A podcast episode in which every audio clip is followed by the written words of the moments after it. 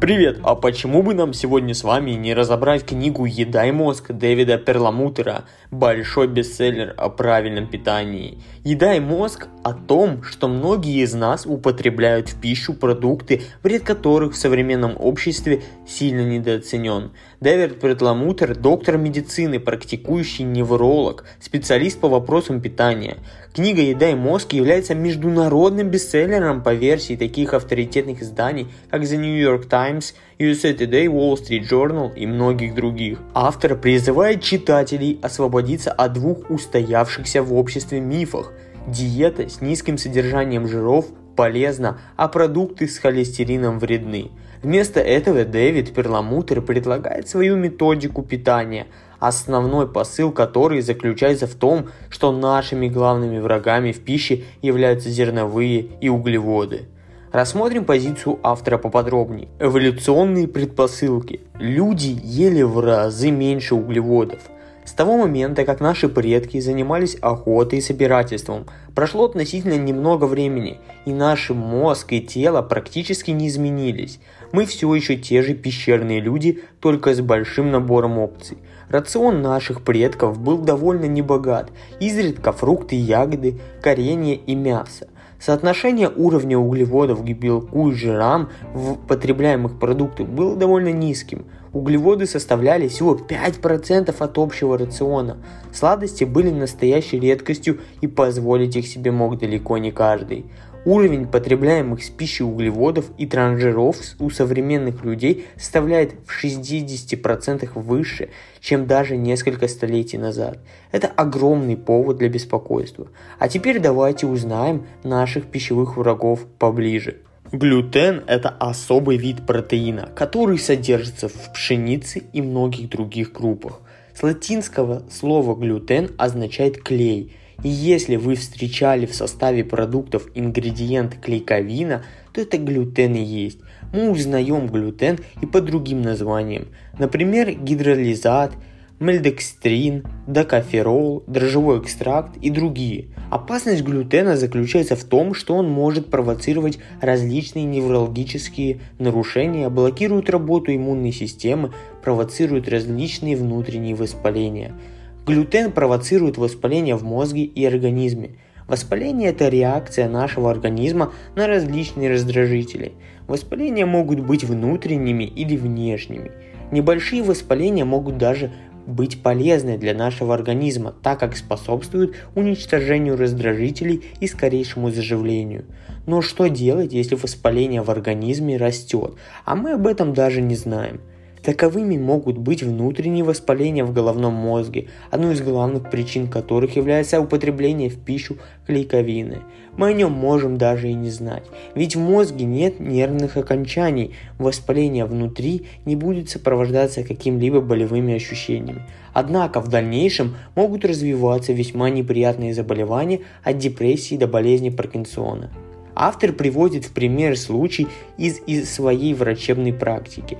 Однажды к нему обратилась мать мальчика, которому был поставлен диагноз синдром дефицита внимания с гиперактивностью СДВГ. Мама мальчика не хотела, чтобы ее сын принимал тяжелых лекарств с большим количеством побочных эффектов. Она хотела сначала узнать об альтернативных методах лечения. Доктор Перлометр посмотрел историю болезни мальчика, и ему все стало понятно – не так давно мальчик перенес серьезную инфекцию, для лечения которой принимал огромное количество антибиотиков. Кроме того, автор при визуальном осмотре обратил внимание на то, что мальчик был склонен к аллергии, имел воспаление носовых путей и был на самом деле очень активным. Учитывая все известные факторы, автор назначил мальчику пройти анализ на чувствительность к глютену, который по некоторым показателям выявил превышение на 300% от нормы. На основании этой информации доктор Прелометр предложил пройти курс безглютеновой диеты, а также пребиотики для восстановления микрофлоры кишечника. Буквально через две недели самочувствие и поведение мальчика значительно улучшилось. Продукты, в которых содержится глютен. Какие же продукты с глютеном стоит избегать, чтобы не столкнуться с осложнениями? В своей книге автор приводит обширный список того, что нужно употреблять в пищу с большой осторожностью – Глютен содержит следующие группы продуктов. Первое – зерновые и крахмал, пшеница, рожь, ячмень, манная крупа и так далее. Другие продукты, такие как солод, готовые супы и бульоны, картофель фри, плавленый сыр, майонез и кетчуп, соевый соус и приправы для салатов. Кроме того, важно знать, что глютен также содержится в приправах, мороженом и даже косметике. Признаки чувствительности к глютену. Можно ли узнать, что у вас высокий уровень чувствительности к глютену и вы прямо сейчас находитесь в группе риска? Да, об этом могут свидетельствовать следующие симптомы. Первое – расстройство пищеварения. Второе – синдром раздраженного кишечника. Третье – нарушение всасывания пищи. Четвертое – сыпи. Пятое – спутанность сознания. Шестое – постоянные недомогания и тяга к сладкому. Седьмое – тревога, депрессия, СДВГ. И восьмое – аутоиммунные нарушения. Также для определения чувствительности к глютену автор рекомендует пройти профессиональное обследование у врачей. Вред углеводов. Вторым нашим главным врагом в пище после глютена Дэвид Перламутер считает углеводы. Говорил ранее, эволюционно человек не был приспособлен для такого большого употребления количества сахара и углеводов, которые составляют рацион современного Homo sapiens – один из главных мифов, который автор развеивает, это то, что наш мозг питается глюкозой.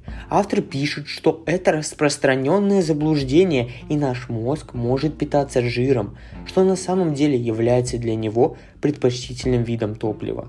Современное общество борется с жирами и холестерином, совершенно не представляя того, что наносит себе огромный урон – Быстрые углеводы, которые мы в основном употребляем в пищу, такие как хлеб, крупы, макароны и так далее, провоцируют быстрое отложение лишнего жира. Особую опасность представляет смесь глюкозы и фруктозы, которая встречается во многих продуктах.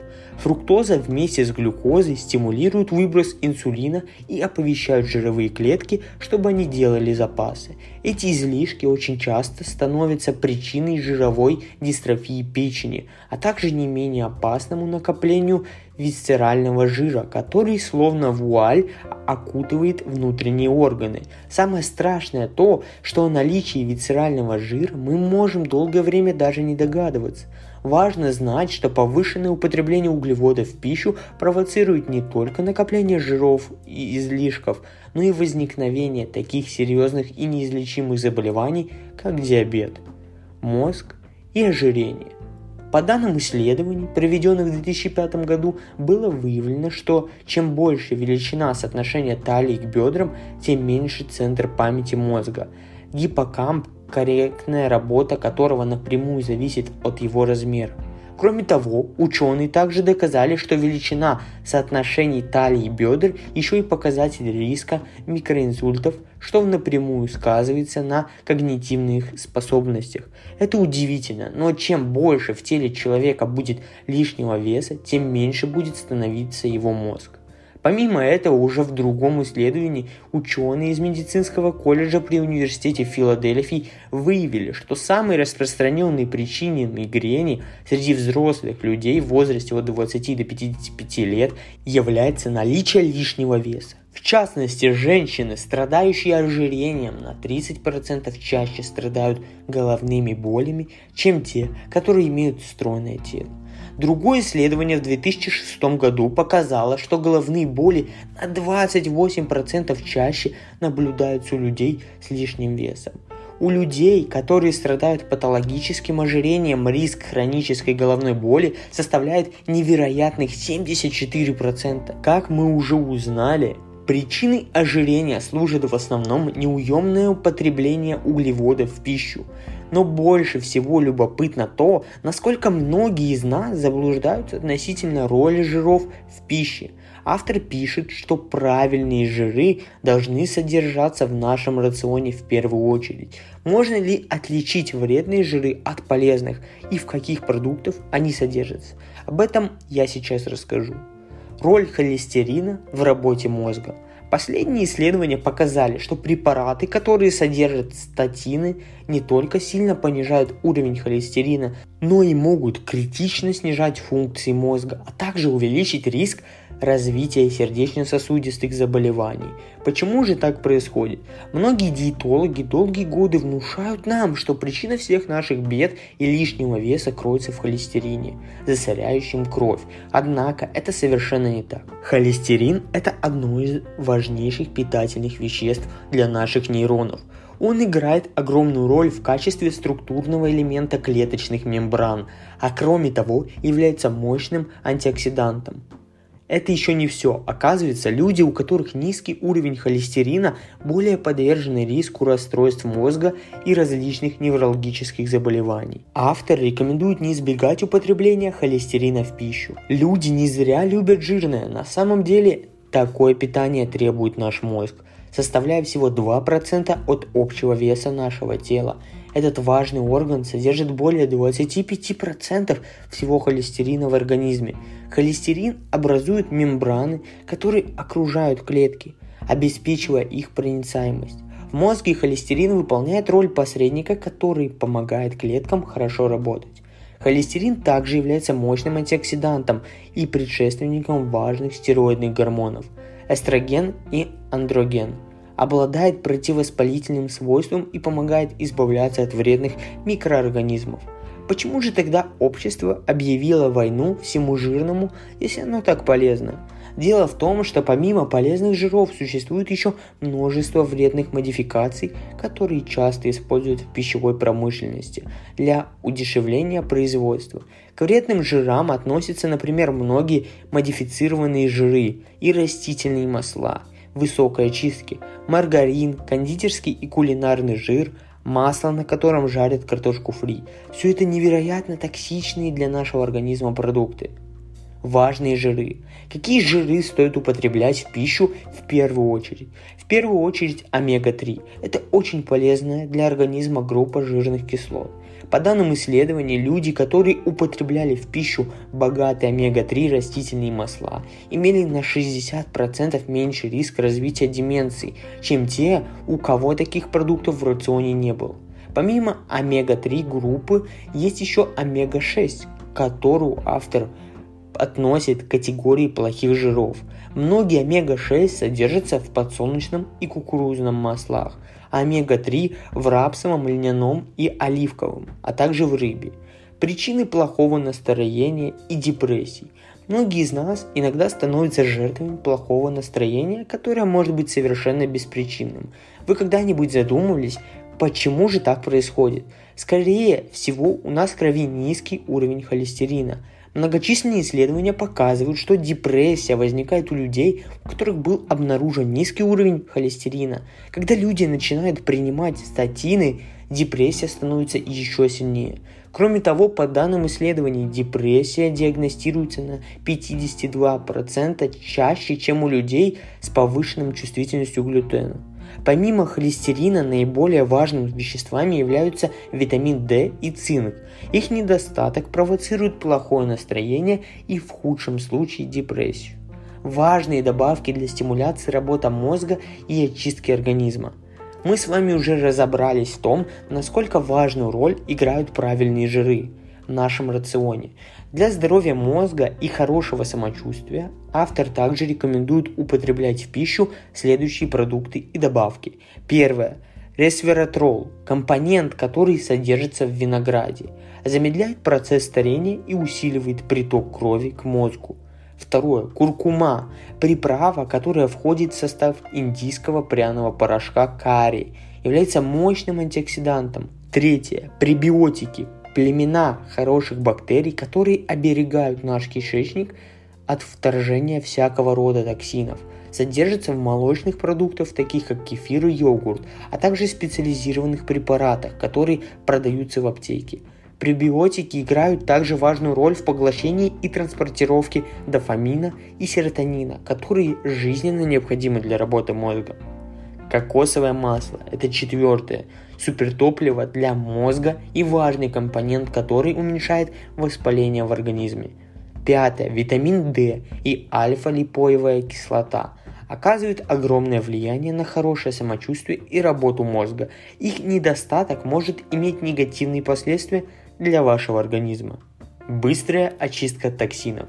Прежде чем начать новую жизнь без глютена и углеводов, автор рекомендует пройти процесс очистки организма. Простым и действенным способом для этого является голодание. Голодание перезагружает наш организм, очищает его от вредных веществ, заставляет перестроить работу мозга. В книге автор приводит несколько способов голодания, однако рекомендует перед тем, как начать, проконсультироваться с врачом на наличие противопоказаний. Четырехнедельный план действий. После голодания вы будете готовы к позитивным изменениям в своем питании и образе жизни. Чтобы процесс перехода был максимально безболезненным, Перламутр предлагает четырехнедельный план действий. Первую неделю вы включите в свой рацион полезные добавки и очистите холодильник и кухню от вредных продуктов. Во вторую займитесь планированием ежедневной физической активности. Правильно питаться – это половина успеха. Важно двигаться. Автор рекомендует выполнять физические упражнения не менее 20 минут каждый день. Это немного, согласитесь? И в третью неделю вы уделяете внимание гигиене сна. То есть спите не менее 8-9 часов, не едите на ночь, выключайте все цифровые устройства за 2 часа до отхода ко сну. В четвертую вы научитесь контролировать свои привычки и сможете поддерживать здоровый образ жизни на протяжении долгого времени. Заключение. Книга Дэвида Перламутра однозначно заставляет задуматься о том, что и в каких объемах мы употребляем в пищу. В книге вы обнаружите простой тест, состоящий из 25 вопросов, ответив на которые вы поймете, насколько высокая у вас чувствительность к глютену и почему важно прямо сейчас отказаться от продуктов, которые его содержат – Автор невероятно категоричен в том, что мы должны раз и навсегда отказаться от глютена, большинства углеводов и перейти к питанию с большим содержанием полезных жиров, не забывая при этом о физической активности и здоровом сне. Чтобы быстро адаптироваться к здоровому и правильному образу жизни, авторы предлагают уникальные методики для очистки организма, а также список простых и вкусных блюд, которые будут под силу приготовить каждому – все, о чем пишет Дэвид Перламутр, это научно обоснованная информация, которой можно доверять. Однако все люди уникальны, и перед тем, как воспользоваться рекомендациями автора, важно пройти обследование у врачей и выяснить, имеется ли у вас наличие каких-либо противопоказаний. Я советую прочесть эту книгу всем, кто интересуется вопросами здоровья и правильного питания. Также хочу напомнить, что по ссылочке в описании вы можете приобрести мою книгу и тем самым поддержать мой проект. Всем удачи, ставьте положительные оценки на всех платформах, где меня слушаете, и пока!